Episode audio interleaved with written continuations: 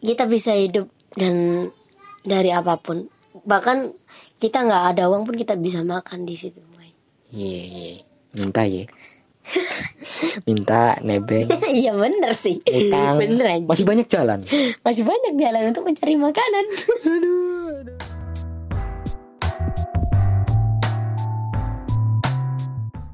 menurutku aku sebagai musisi kalau laguku di cover it's fine oke tapi jangan jual laguku lah men Hmm, hmm.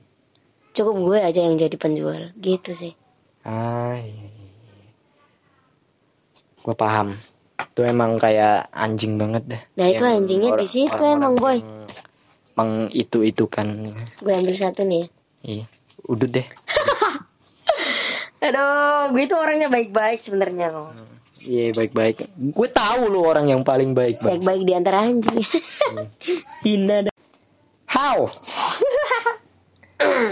jadi gimana nih menurut menurut lo itu gimana sekarang kalau gue sih gambarannya seperti itu tadi gue Ya gue mah ya mungkin kayak 50-50 ya. Mau dibilang keberatan ya seperti yang gue bilang tadi untuk soal lebih ke royalti. Karena orang yang berkarya itu memang benar-benar harus dihargai bu. Iya bos ini loh lu apresiasi gua ngerasa apresiasi itu nggak cukup ketika lu cuma apa mempertunjukkan sebuah karya. Hmm. karya orang ya kan? Misal nih gua kan di sastra ya. Hmm. Ap, gua pengen mengapresiasi puisi orang nih. Nah bagi gue nggak cukup kalau gua mau mengapresiasi cuma dengan membacakan. Iya benar. Karena ketika kalau gua bacain doang nggak ada yang tahu nih gua bacanya bener-bener apa karena gua jatuh cinta sama puisi ini. Hmm. karena bisa aja kan karena suruh baca oh, bingung gua mau baca apa nih? Dan secara mimik Gue cari. pun beda iya. dengan apa yang dibikin orang Iya. tersebut gitu. Kan bisa aja kalau disuruh baca gua lagi ngeblank nggak siap mau bacain puisi apa Hmm. cari dah. Ah ini nih pendek eh. Iya. Kan? Jadi menurut gue bukan bukan apa gue bukan menyalahkan kalau cuma baca doang itu bukan suatu bentuk apresiasi ya itu apresiasi tapi cuman bagi gue itu kurang gitu loh. Iya benar. Ya apa? Ya gue misal yang gue lakukan di sesi itu ya basi baca puisi yang barusan yang tai banget lah. Gak apa-apa dong seni itu bebas. Iya, itu kan yang ketiga itu kan gue bacain puisinya orang nih, bacain puisi Teh Irni, dosen DKV WISI, kan CS. tuh, tuh kan di akhir Hmm. ya emang gue ketawa-tawa tapi gue nunjukin bahwa Teh Irni thank you, lu udah nulis ini, Hmm. gue jatuh cinta. Dan kenapa gue pilih puisi itu? Karena gue jatuh cinta ketika baru melihat judulnya. Makanya gue baca. Itu loh. Iya benar benar benar. Ya seperti itu. Kayak gimana? Nggak cukup gitu loh ya secara prosedur royalti Iya. gitu kan. Tapi ketika lu nggak mampu untuk royalti apa? Ya seperti yang seenggaknya kalau dari kacamata gue ya seperti yang apa yang gue lakukan tadi terima kasih sudah menciptakan ini. Dan itu sangat benar-benar gue sih mengapresiasi sekali gitu loh. Karena menurutku kalau tidak ada karya tersebut tidak ada dampak bagi kita. Nah. Dan di situlah eh, kita mengakui ya memang iya kita hargain itu bro gitu loh karyanya emang benar-benar bagus gitu loh.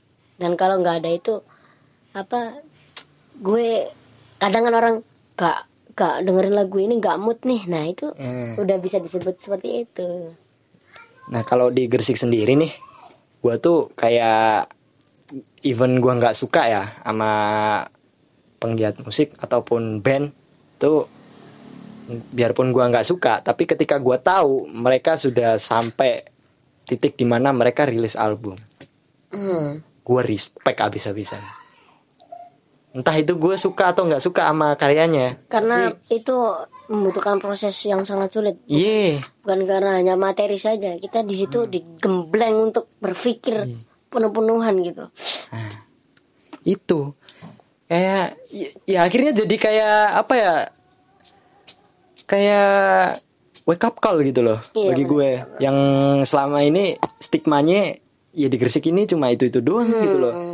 cuma having fun dengan karya orang lain tapi ketika ada musisi yang muncul dengan karyanya sendiri terlebih lagi itu album wah that's so amazing.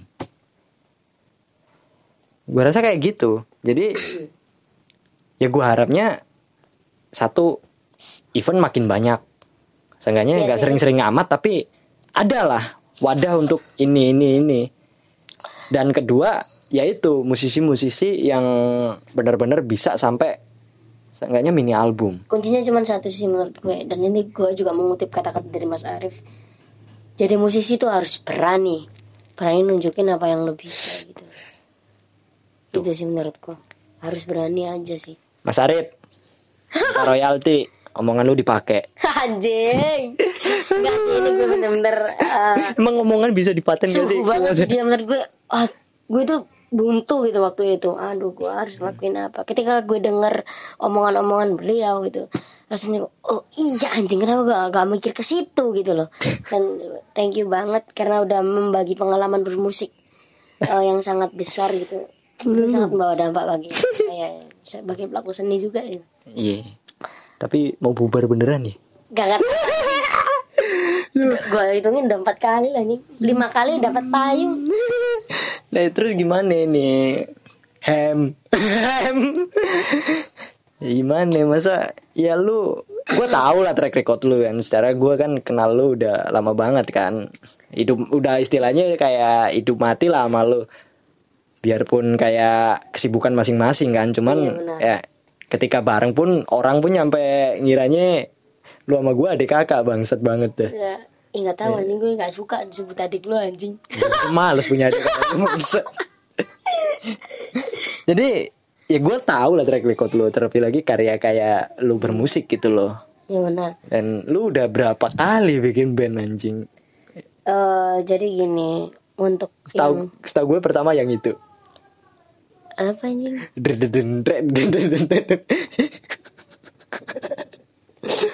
Gue udah banyak. Asal kalian tahu ya teman-teman. Jadi eh, saya ini sama Mas Buce ini juga udah lama sebenarnya.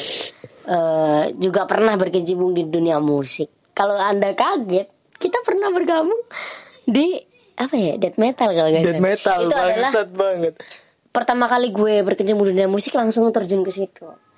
Ya karena emang di Gresik ini gue akuin musik keras itu musik underground itu lebih oke iya pasarnya pasarnya di Gresik pasarnya emang oke di Gresik itu dan banyak besar event besar bahkan Iya. Si Dayu berisik. ya Iya kan? Itu kan pentolan banget.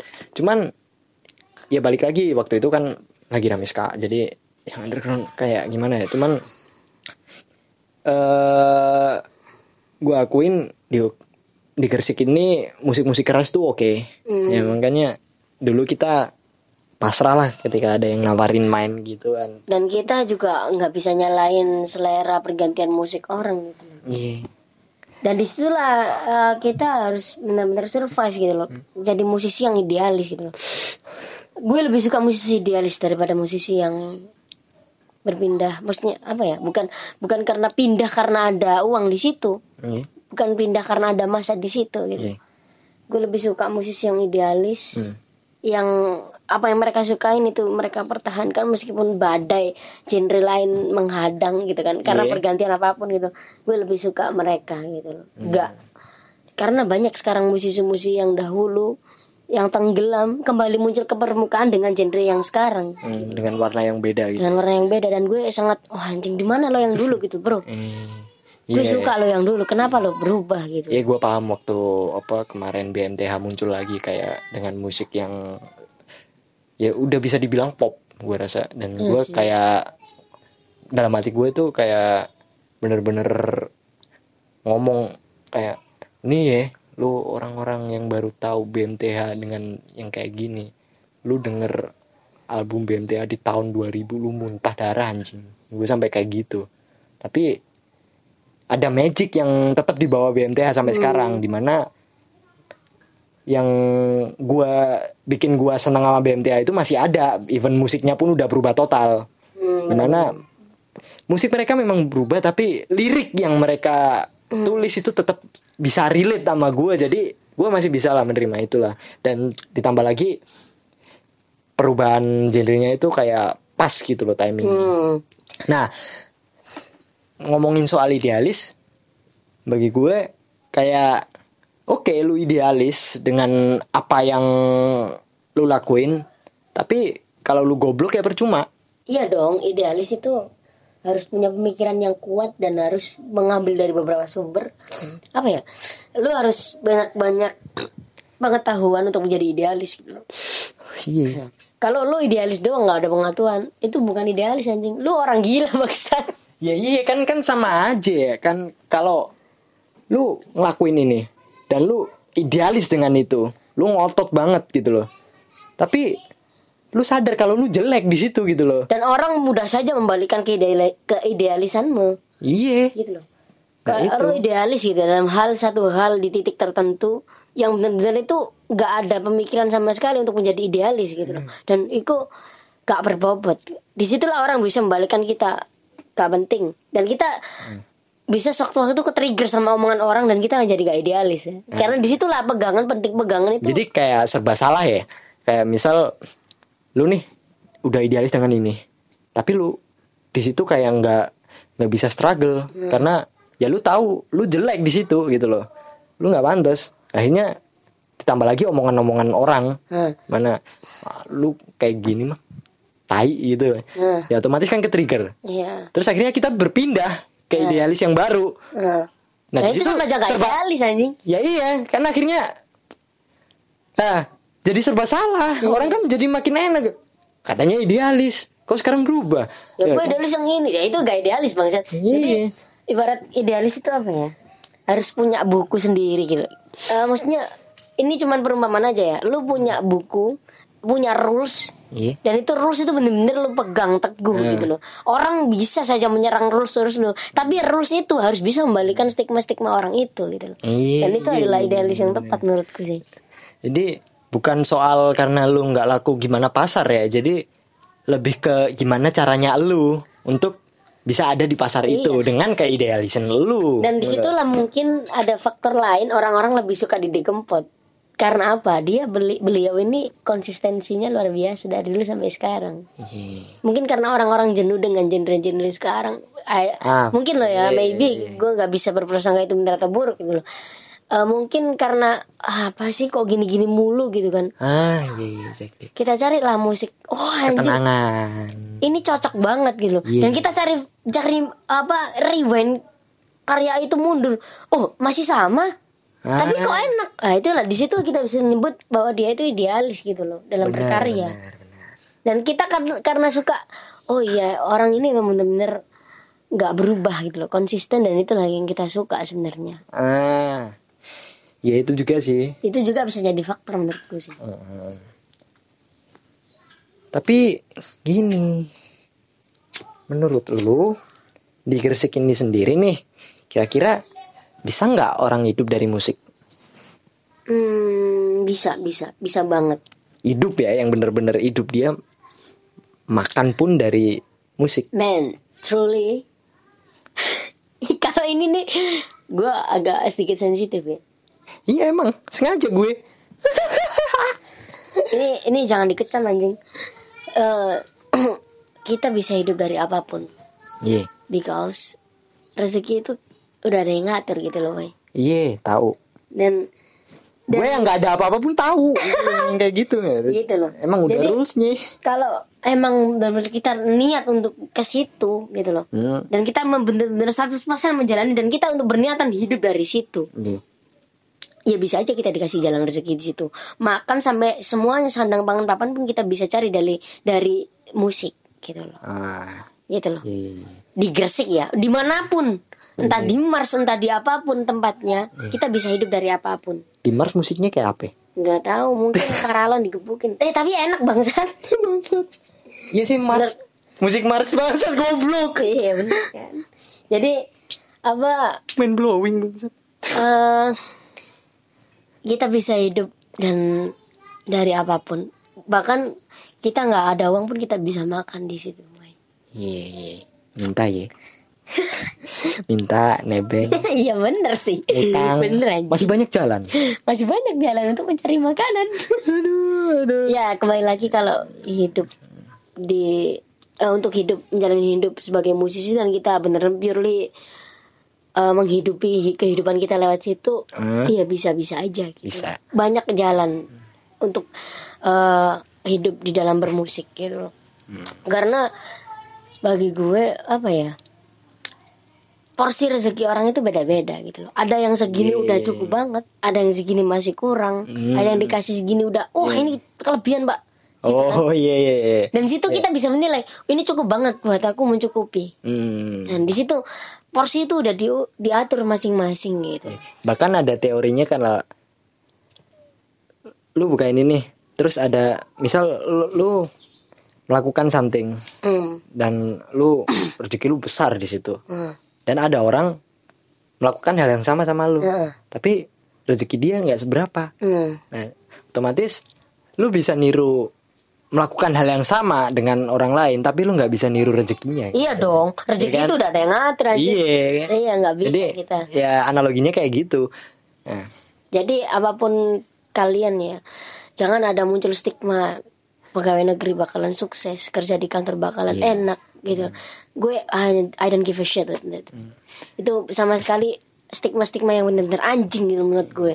Gue nggak suka sama sekali dibanding-bandingkan dengan hal itu Iya. gitu loh. Sekolah yang pintar biar jadi dokter. What the fuck lah, dokter sekarang banyak yang cabul anjing. Iya tahu tahu. Tapi ya Gitu nggak jangan lu serap apa perspektif kayak gitu dengan mentah. Enggak gitu. loh. Even lu udah apa struggle dengan apa yang lu mau, yang apa zaman sekarang yang disebut passion. Iya. Ketika lu struggle dengan itu, tapi lu sadar nih, lu nggak bisa makan dari situ. Iya. Ya lu apa ya jangan jag, apa jangan gantung di situ lah gitu loh. Ya cari alternatif lain seenggaknya lu bisa makan dan lu Iya. ad- ada apa gimana hidup lu aman lah dan lu bisa melakukan passion lu dengan baik gitu loh Terus maksud gue bukan begitu. Apa bukan purely kita emang bener-bener tujuan kita di situ untuk mencari uang. Yeah. Enggak, enggak begitu. Kalau mencari uang orang bebas bisa ngelakuin bisa sambil apa kerja apa pun. Enggak, maksud gue cuman menghilangkan stigma-stigma itu aja gitu loh. Iya Kan tahu Apa? tapi kan kadang kan ada orang yang bener-bener mentah gitu loh nyerapnya Eh, eh, ketika lu kalau mau ini lu harus bener-bener tekun di sini eh, eh. tapi ya dia sadar nih ngakuin ini juga perlu ini dan itu perlu alat kayak Ah, atau apa iya. kayak yang ujungnya kan juga duit. Lah belum dia makan gitu loh. Secara dia ada di fase yang di mana itu belum mencukupi finansialnya dia gitu loh. Mm-mm. ya. Kan kadang kan orang kan bodohnya tuh di situ gitu loh. Nggak kagak kagak gimana kagak memfilter lagi lah. Aku nggak suka itu karena apa ya? Memastikan suatu hal dan itu akan menjadikan sebuah songkongan untuk hidup gitu loh. Kayak suatu kerjaan gitu loh. Iya. Kerjaan ah, wis kadang banyak gitu stigma-stigma dari orang lain maupun dari orang tua kita. Eh lo di sini aja gitu loh. Kamu di sini aja nah, itu di sini udah menjamin. Gue Iya. it's fucking bullshit man. Iya bisa bener bisa enggak soalnya enggak truly benar gitu loh. Iya, soalnya kan ya mau gimana lagi pak orang kan beda gitu loh Men, kita itu berseni bukan hanya untuk karena uang gitu loh. Hmm. Di situ kita bisa mendapatkan kepuasan dengan apa yang kita hasilkan gitu loh. Ah, Sama kayak lu bikin masak-masakan. iya. Apa jadi koki? Koki itu seni menurut gue karena di situ kita bisa menciptakan Yeah. hal-hal baru di situ. Yeah. Orang menikmati sama kan audiens Yeah, yeah, menikmati, yeah. mendengar atau memakan hal tersebut dan orang itu menghargai gitu loh. Wah, enak, enak. Berapapun nilai nominal yang lo dapat, itu adalah menurut gue suatu kebanggaan. Dan itu apa ya nggak ada harganya, Pak, menurut gue. Iya, big achievement lah. Dan sama sekali lo pernah dengar stigma bahwa seniman itu nggak menjamin hidupnya. Oh. Seniman itu buruk, Parah. pasti dekat dengan narkoba gitu loh. Iya, Dan apa ya? tahu gue. Karena yang disorot cuman itu-itu aja gitu loh. Ya mau gimana lagi karena medianya pun ngarahnya ke situ. Iya gitu loh. Ya, gua rasa sih emang kayak bener kata lu sebenarnya kalau gua mempertanyakan bisa nggak? Sebenarnya sih bisa aja, cuman ya lu jangan goblok juga gitu loh. Iya dong. ketika Iya lu dong. emang ketika lu emang butuh makan ya lu lakuin apa yang seenggaknya bisa Iya lu dong. apa bisa bikin lu bisa makan gitu loh survive itu nggak hanya satu hal yang lo lakuin survive itu banyak Iya. Iya kok nggak misal lu ngemusik nih, Hmm. tapi lu nggak dapat apa-apa dari situ. Lu bulanan pun nggak ada gitu loh. Hmm. Ya lu kerja. Tapi ya bisa lah lu kagak apa berhenti total di aktivitas lu bermusik gitu loh. Secara Seenggaknya bulanan lu ada ngemusik lu santuy lancar gitu loh. Hmm. kan enak gitu loh. Kadang kan orang kan di situ salahnya. Cuman aku iya sih nggak sukanya itu kalau itu aku emang bener-bener sumpah nggak mempermasalahkan hal seperti itu. Cuman stigma stigmanya aja yang anjing menurut gue. Ya tahu karena banyak aduh jadi musisi itu jorok. Apa kerjaannya itu nggak baik pasti dekat dengan hal-hal yang buruk gitu loh. Iya. Kalau dilihat dari sisi garis besarnya kita itu di situ tugasnya menghibur menghibur Ah. membuat orang lain senang. Dan itu dampak positifnya besar gitu loh. Ah iya men kita galau putus sama pacar kita dengerin musik dan situ relate sama telinga kita sama perasaan kita Iya. itu udah dampak secara psikologis gitu loh Ah iya iya benar benar benar. kenapa yang diambil sisi jeleknya aja gitu loh manusia apa itu Kadang kan orang ya mi- misal lingkungan lah, lingkungan kan mayoritas kan itu lihatnya kan yang pasti-pasti kan Nah, orang benar. ya terlebih lagi di lingkungan nih kampungan kampung kita nih. Iya. Itu kan stigmanya udah kayak lu kerja pabrik lu sukses. Ya kan kayak gitu. Kantoran Nah, terus apa kabar kita ini yang freelance gitu loh. Nah, orang freelance celingukan di rumah kayak kagak ada kerjaan kerjanya keluar rumah pulang malam tapi orang anggapnya ini anak apa sih pengangguran Nah. tapi dompet tebel pak Nah iya itu gue nggak sukanya di situ. Kalau emang nominal yang dicari gitu loh, Iya. nyuri pun bisa jadi kerjaan Iya. gitu loh. jambret rampok bisa nip nipu orang MLM Dan banyak sekali orang yang menganggap musik itu haram. Ah ini terlalu sensitif sih menurut gue, tapi I appreciate that gitu loh. Dan aku nggak pernah mempermasalahkan itu gitu loh. Ketika oh gua gua nggak nggak masalah banget musik itu haram itu emang ada beberapa ya di Islam itu banyak beberapa mazhab-mazhab Iya. ini gue uh, sedikit tahu ya karena gue Iya. sekolah juga uh, jurusannya juga Islam gitu loh mengarah Hmm. pada situ. Banyak juga um, mazhab-mazhab yang melarang bahwa musik itu haram gitu loh. Iya. Dan gue ada di pihak yang bahwa itu fine fine aja gitu loh. Ah, karena kalau- di situ kita tugasnya menghibur. Karena menurutku sih ini ke sini nggak apa-apa kan sih ya? Nggak apa-apa sih. Eh, kita bisa nyebut itu haram bukan karena apa ya nggak haram juga. Ini dipandang oleh agama lain juga ya. Hmm. nggak hanya Islam aja ini kita bicara secara humanity dan universal aja gitu ya loh. tahu. Kita nggak hanya bermusik. Ah. melakukan satu aktivitas apa pun main bola itu Yeah. bisa jadi haram kalau kita melupain apa yang harus kita lakukan tanggung Nggak- jawab. nggak hanya ibadah loh ya Di- Yeah. ini nggak hanya ibadah loh. Iya iya iya iya tanggung jawab kita sebagai manusia yang Yeah. sebenarnya kalau kita sebagai ayah kita Yeah. harus menafkahi keluarga kita Yeah. sebagai ayah. jangan sampai kita lupa karena hal yang kita suka dan itu Yeah, yeah. semuanya akan menjadi haram I see. ketika I that. situ. Iya, misal kayak sering manggung terus nggak ada Heeh. kehadiran dia kagak ada di rumah gitu, kagak Karena- ada kasih sayang buat karena anak gitu, itu- cuman duit doang. Heeh, karena itu adalah teori yang gue anut gitu loh dalam Yeah. beragama dan itu men Hmm.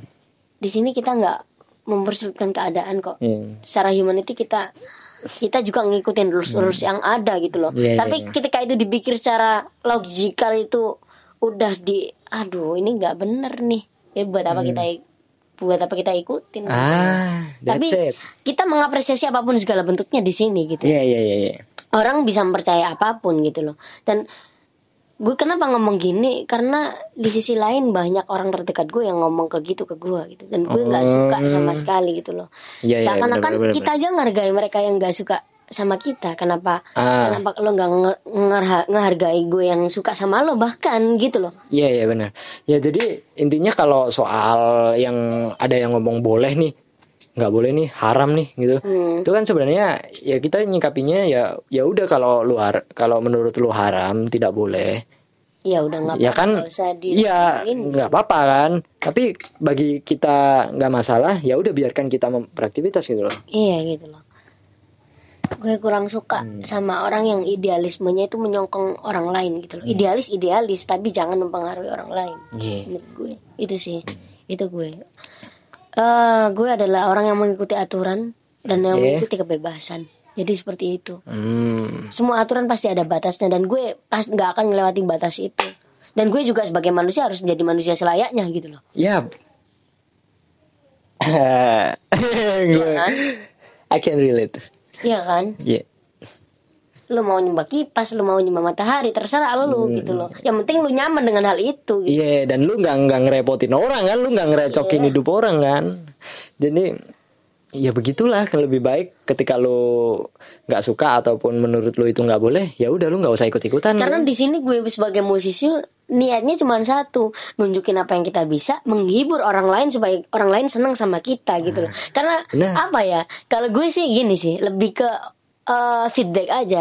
Ketika kita menyuguhkan orang yang orang lain suka dan orang lain itu suka sama kita, otomatis mereka mengatakan hal-hal yang baik kepada kita, melakukan hal Iya, yang baik iya, kepada kita. Kita juga da- bisa dampak dapat dampak negatif, eh positifnya juga gitu loh. Iya, iya benar-benar. Meskipun di sisi lain ada dampak negatifnya gitu. Ah, ya ini nih soal menghibur kan. Iya. Lu kan komit komitnya nih, lu ngemusik. Gue cuma pengen menghibur gitu loh. Iya.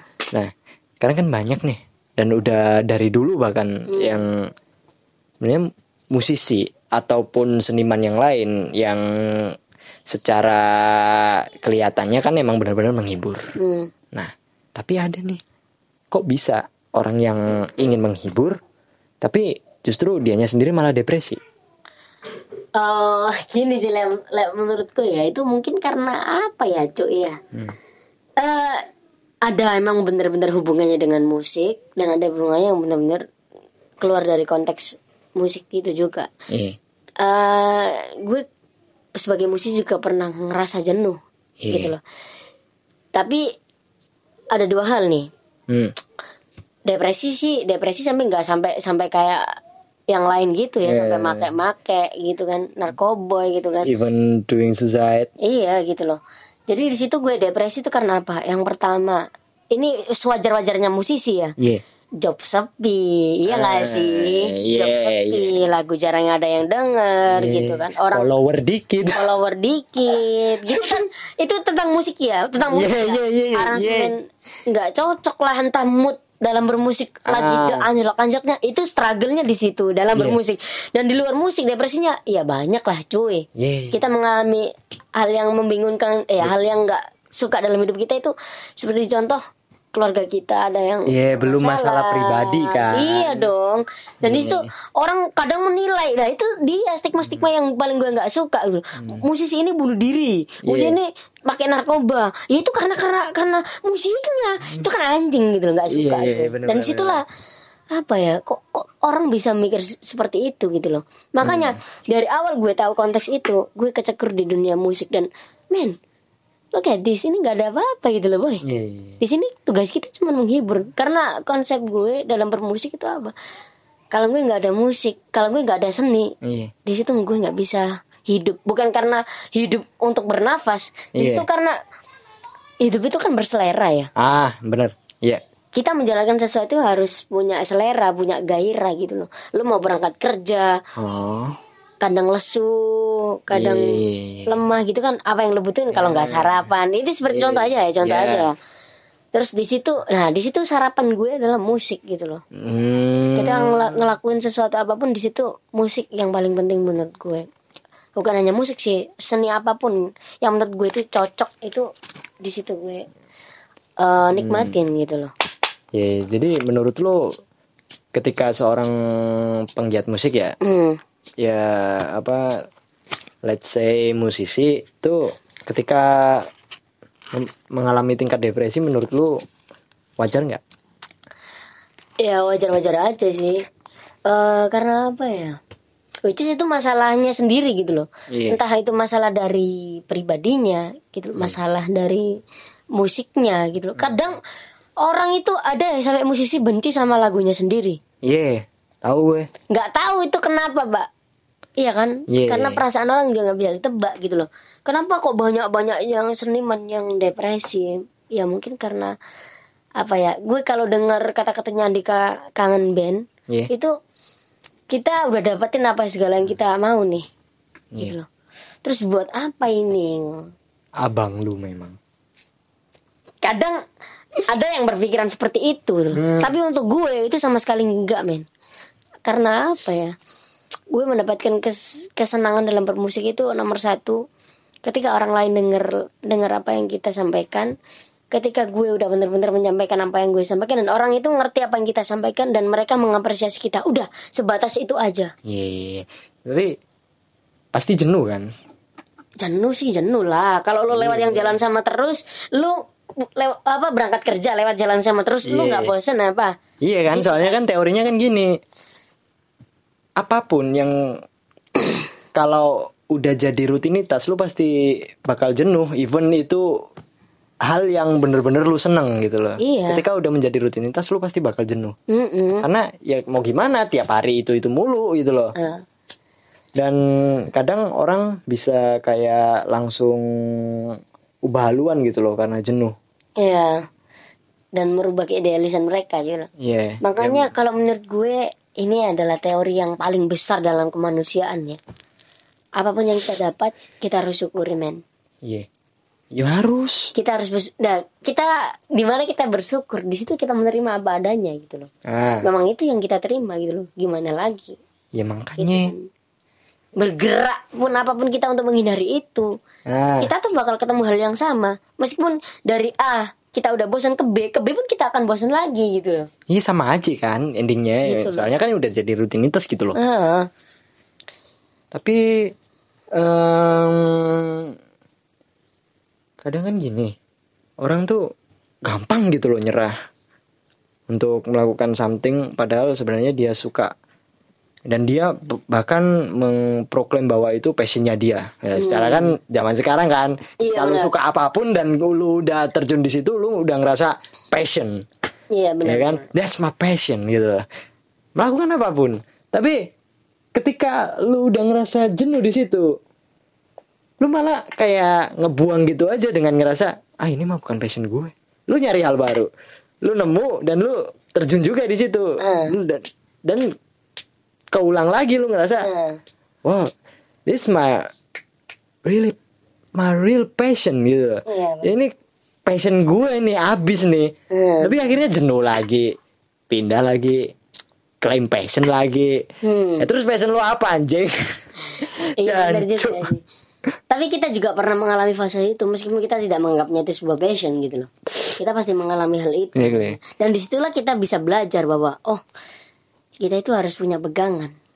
Ah, Bukan ini bukan hanya seni ya. Bukan Iya, iya. kita bicara Apa pun. seni. Apa pun kita seba- bicara sebagai kemanusiaan as humanity aja. Kita Iya. juga harus punya pegangan gitu men. Dan di situlah kita bisa berkeliaran di mana pun, tapi kita membawa tongkat kita sendiri gitu loh. ah. Dan menurutku itu penting banget dalam hidup. Nah, kadang orang kan lupa itunya Iya boy Gitu sih Orang itu sebenarnya itu meskipun dia pelin pelan dia itu punya satu hal yang benar-benar dia suka dan dia nggak akan mau menggantikan itu gitu. Hmm, iya pasti pasti. Cuman kan kadang mungkin karena pola pikir. Kan dan jadi pertanyaan besar kenapa nggak hal itu aja yang kita tonjolin sebenarnya? Ya kan kadang kan orang gini loh. Kadang tuh orang mungkin karena apa lingkungan mungkin Nah, karena lingkungan yang biasanya kayak eh lu gini keren deh. Ah hmm. itu itu bisa loh itu. Eh, dan Dengan input-input yang Dan itu berdasarkan bisa- based bisa mempengaruhi kita gitu. Iya. Input-input dari orang lain yang mem- apa kayak menghasut gitu loh, eh, menghasut bangsat. Itu kayak eh coba deh lu kayak gini, keren nih. Akhirnya dia ngikut kan mau nggak mau. Nah, jadi gini, selama gue hidup dari kecil sampai sekarang, gue nggak pernah bilang satu hal itu adalah passion gue.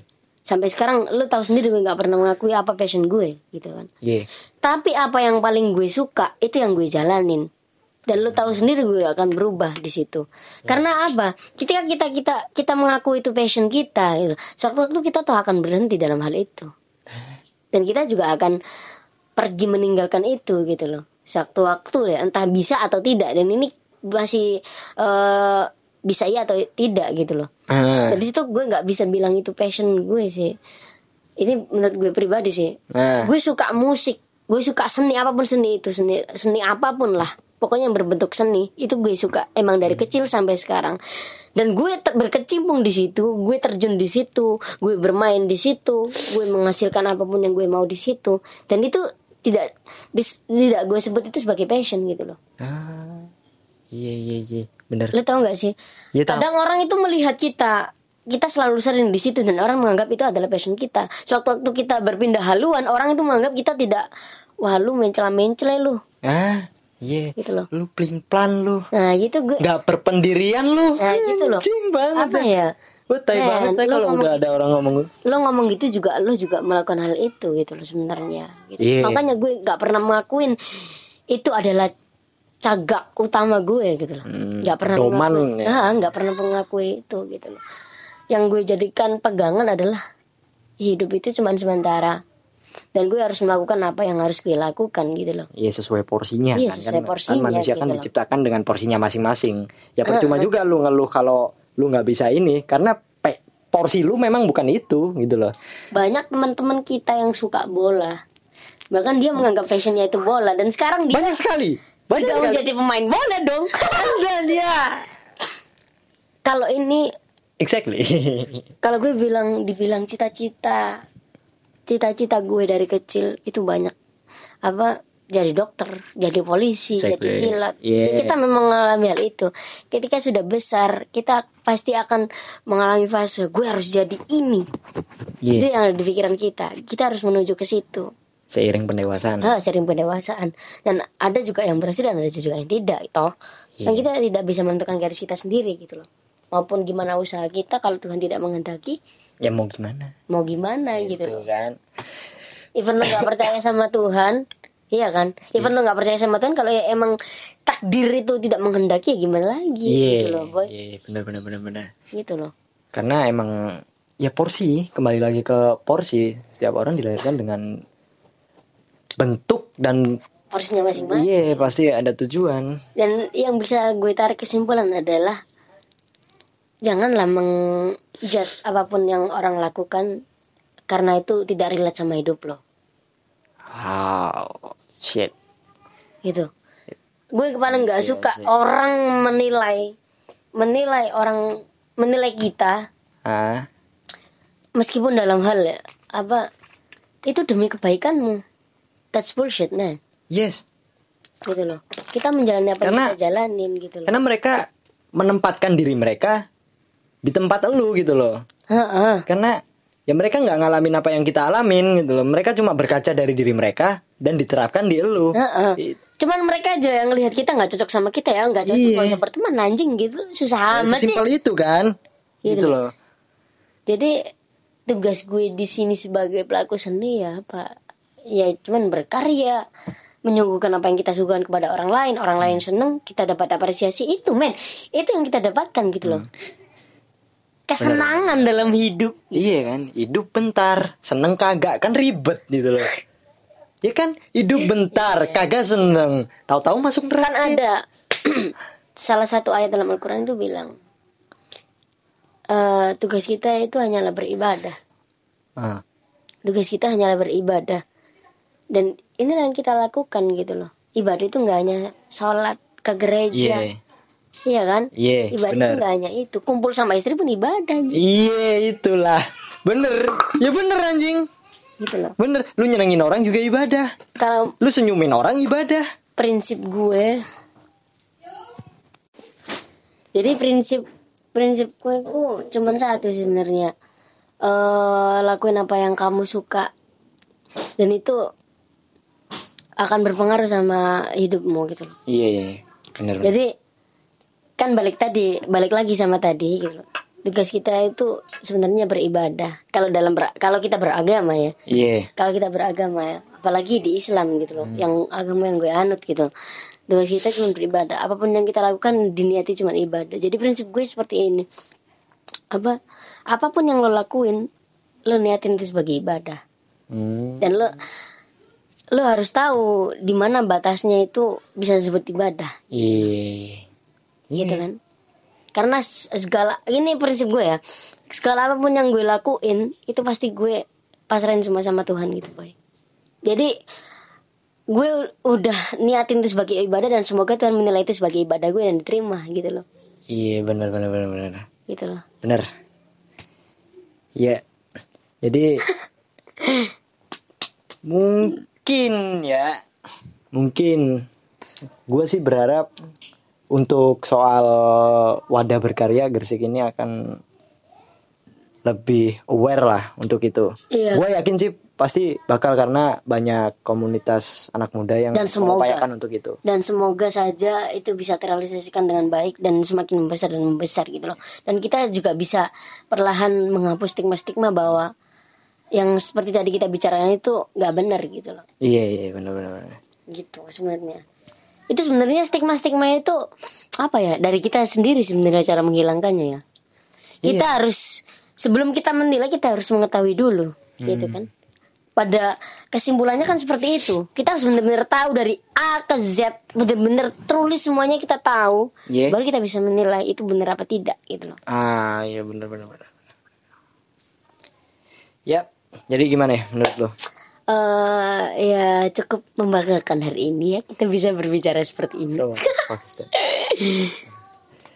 ya, jadi demikianlah podcast kayak tai gitu